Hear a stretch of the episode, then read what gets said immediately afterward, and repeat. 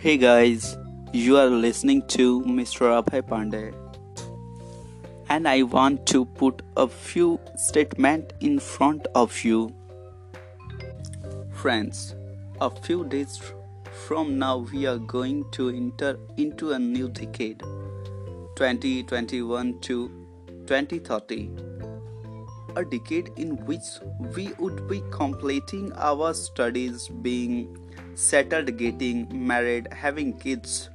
Some of us will uh, be losing our favorite person, will be facing more and more life challenges and responsibilities. Life will be thousand. Yeah, this decade is gonna be the end of our childhood